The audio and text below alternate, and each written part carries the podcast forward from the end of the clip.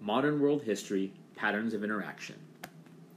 Chapter 6, Section 2 The Enlightenment in Europe. Setting the Stage. In the wake of the scientific revolution and the new ways of thinking it prompted, scholars and philosophers began to reevaluate old notions about other aspects of society. They sought new insight into the underlying beliefs regarding government, religion, economics, and education. Their efforts spurred the Enlightenment, a new intellectual movement that stressed reason and thought and the power of individuals to solve problems. Known also as the Age of Reason, the movement reached its height in the mid 1700s and brought great change to many aspects of Western civilization. Two views on government. The Enlightenment started from key ideas put forth by two English political thinkers of the 1600s, Thomas Hobbes and John Locke. Both men experienced the political turmoil of England early in that century. However, they came to very different conclusions about government and human nature. Hobbes' Social Contract. Thomas Hobbes expressed his views in a work called Leviathan, 1651. The horrors of the English Civil War convinced him that all humans were naturally selfish and wicked. Without governments to keep order, Hobbes said there would be, quote, war of every man against every man, end quote, and that life would be, quote, solitary, poor, nasty, brutish, and short, end quote. Hobbes argued that to escape such a bleak life, people had to hand over their rights to a strong ruler. In exchange, they gained law and order. Hobbes called this agreement by which people created a government the social contract. Because people acted in their own self interest, Hobbes said the ruler needed total power to keep citizens under control. The best government was one that had the awesome power of a leviathan, sea monster. In Hobbes's view, such a government was an absolute monarchy, which could impose order and demand obedience. Locke's natural rights. The philosopher John Locke held a different, more positive view of human nature. He believed that people could learn from experience and improve themselves. As reasonable beings, they had the natural ability to govern their own affairs and to look after the welfare of society. Locke criticized absolute monarchy and favored the idea of self government. According to Locke, all people are born free and equal with three natural rights life, liberty, and property. The purpose of government, said Locke, is to protect these rights. If a government fails to do so, citizens have the right to overthrow it. Locke's theories had a deep influence on modern political thinking. His belief that a government's power comes from the consent of the people is the foundation of modern democracy. The ideas of government by popular consent and the right to rebel against unjust rulers helped inspire struggles for liberty in Europe and the Americas. The philosophes advocate reason. The Enlightenment reached its height in France in the mid 1700s. Paris became the meeting place for people who wanted to discuss politics and ideas. The social critics of this period in France were known as philosophes, the French word for philosophers. The philosophes believed that people could apply reason to all aspects of life, just as Isaac Newton had applied reason to science. Five concepts formed the core of their beliefs. Number one, reason. Enlightened thinkers believed truth could be discovered through reason or logical thinking. Two, nature. The philosophes believed that what was natural was also good and reasonable. Three, happiness. The philosophers rejected the medieval notion that people should find joy in the hereafter and urged people to seek well being on earth. Number four, progress. The philosophers stressed that society and humankind could improve. Number five, liberty. The philosophers called for the liberties that the English people had won in their glorious revolution and the Bill of Rights. Voltaire combats intolerance. Probably the most brilliant and influential of the philosophes was Francois Marie Arouet. Using the pen name Voltaire, he published more than 70 books of political essays, philosophy, and drama. Voltaire often used satire against his opponents. He made frequent targets of the clergy, the aristocracy, and the government. His sharp tongue made him enemies at the French court, and twice he was sent to prison. After his second jail term, Voltaire was exiled to England for more than two years. Although he made powerful enemies, Voltaire never stopped fighting for tolerance, reason, freedom of religious belief, and freedom of speech. He used his quill pen as if it were a deadly weapon in a thinker's war against humanity's worst enemies intolerance, prejudice, and superstition. He summed up his staunch defense of liberty in one of his most famous quotes I do not agree with a word you say, but will defend to the death your right to say it. Montesquieu and the Separation of Powers. Another influential French writer, the Baron de Montesquieu, devoted himself to the study of political liberty. Montesquieu believed that Britain was one of the best governed and most politically balanced countries of his own day. The British king and his ministers held executive power. They carried out the laws of the state. The members of parliament held legislative power. They made the laws. The judges of the English courts held judicial power. They interpreted the laws to see how each applied to a specific case. Montesquieu called this division of power amongst the different branches separation of powers. Montesquieu oversimplified the British system.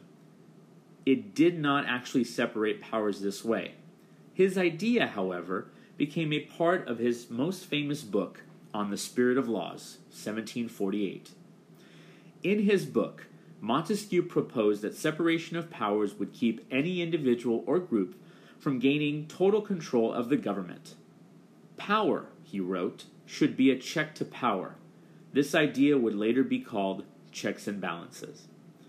Montesquieu's book was admired by political leaders in the British colonies of North America.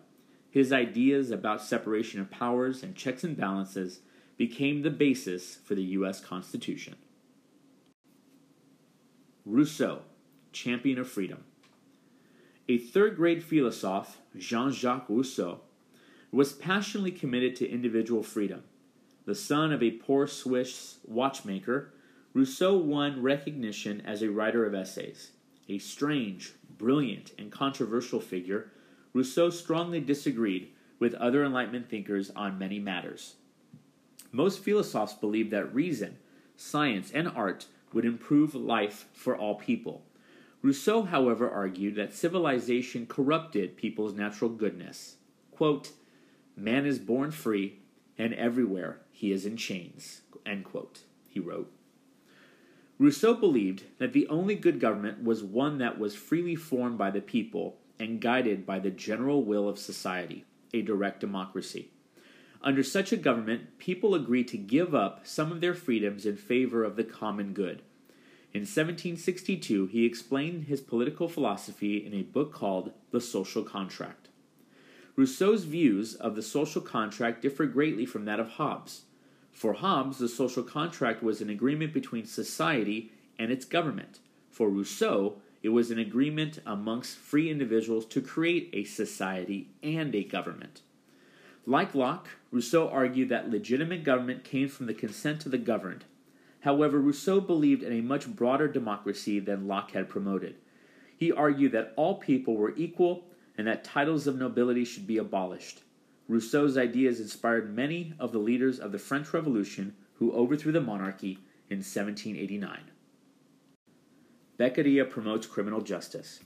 An Italian philosopher named Cesare Bonesana Beccaria turned his thoughts to the justice system. He believed that laws existed to preserve social order, not to avenge crimes. Beccaria regularly criticized common abuses of justice, they included torturing of witnesses and suspects, irregular proceedings and trials, and punishments that were arbitrary or cruel. He argued that a person accused of a crime should receive a speedy trial and that torture should never be used.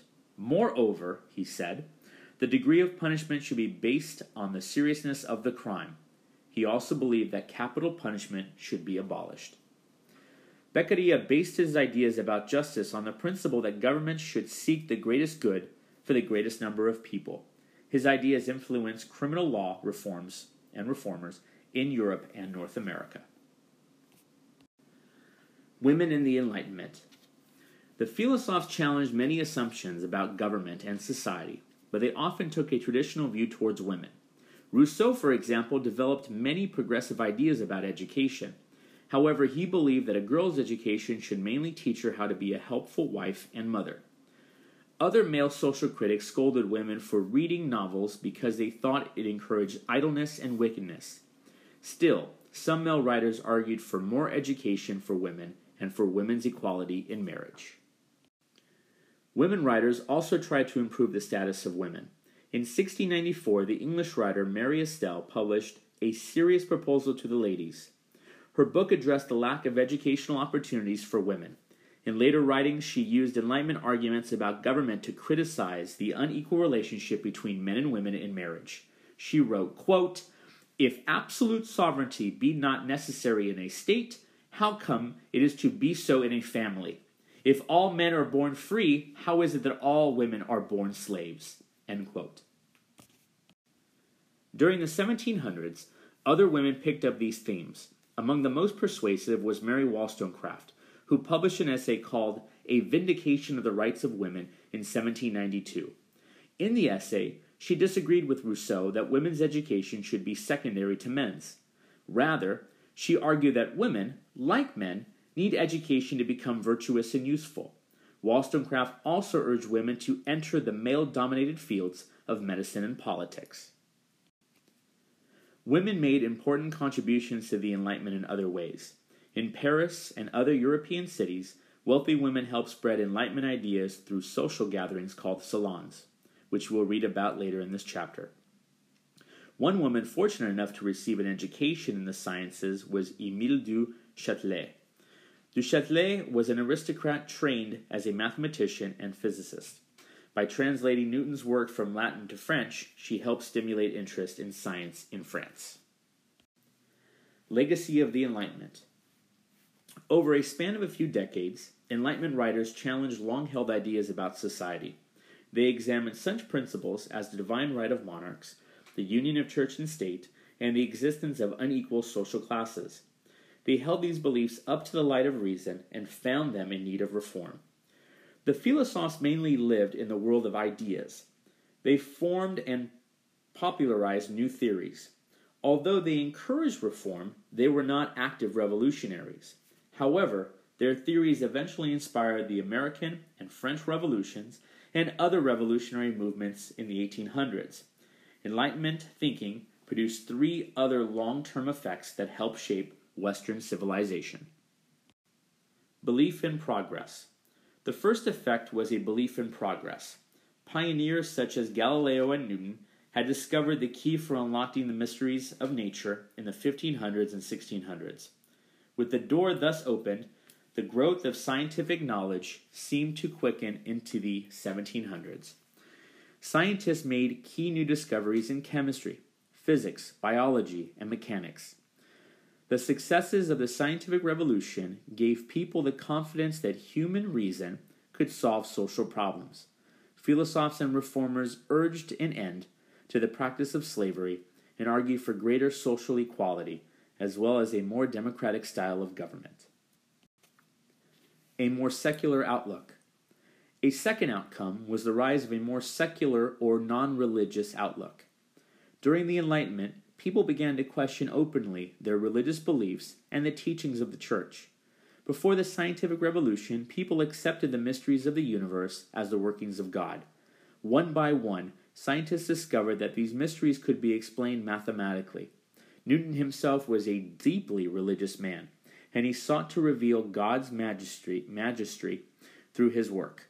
However, his findings often caused people to change the way they thought about God. Meanwhile, Voltaire and other critics attacked some of the beliefs and practices of organized Christianity. They wanted to rid religious faith of superstition and fear and promote tolerance of all religions. Importance of the individual. Faith in science and in progress produced a third outcome the rise of individualism. As people began to turn away from the church and royalty for guidance, they looked to themselves instead. The philosophes encouraged people to use their own ability to reason in order to judge what was right or wrong. They also emphasized the importance of the individual in society. Government, they argued, was formed by individuals to promote their welfare. The British thinker Adam Smith extended the emphasis on the individual to economic thinking. He believed that individuals acted in their own self interest, created economic progress. Smith's theory is discussed in detail in Chapter 9. During the Enlightenment, reason took center stage.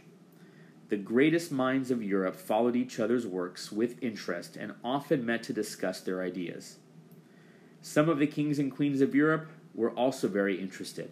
As you will learn in Section 3, they sought to apply some of the philosophes' ideas to create progress in their countries.